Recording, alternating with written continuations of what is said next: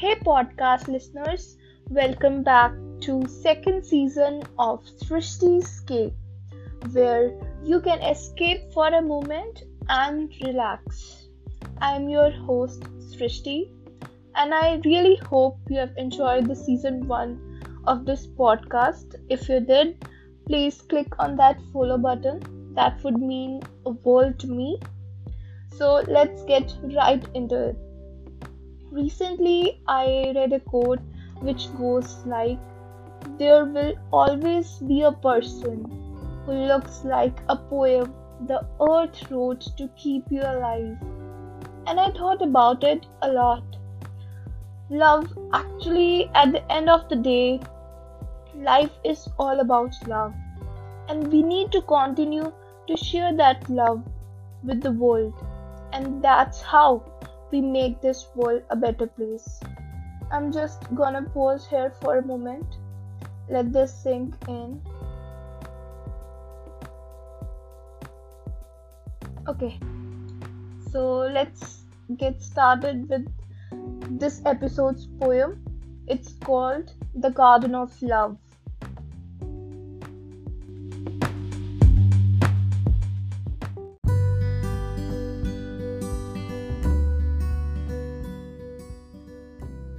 From the moment you slide in DM, there was a connection. The connection just felt right and safe. From the moment I saw you, I just knew you are the one. The bond we created is one in millions. Every day with you is like a dream. In all my dreams, I see you fit in. It feels right to notice all the shiny things. You brought me sunshine where I only saw the rain. You brought me laughter when I only felt pain. Although it hurts and there are many fights, you and I are like cloudless climes and starry nights. Nothing hurts more than losing you. Went on a journey to find myself, feeling my love was irreplaceable and be there forever. Of course, it was painful, feeling low inside as you walked on the divergent track. The endless pain of being in my own prison made me starved in despair. Yours is the August upon August love, my garden of love, that kept me spinning even beyond the eventful trauma. The beautiful world has become like itself again.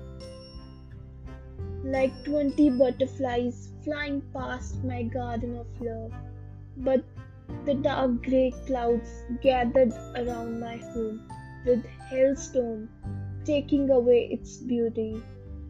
Although it hurts and there are many fights, the relationship still matters because I love you. And nothing hurts more than losing you. Though trusting might take me a little time, things are awful but our undying love would make it better together. Believing you would do the same because I want to grow together forevermore. Every folklore songs remind me of you. Because of you, I have poetry in my life, and you are my poem, and you are my garden of love.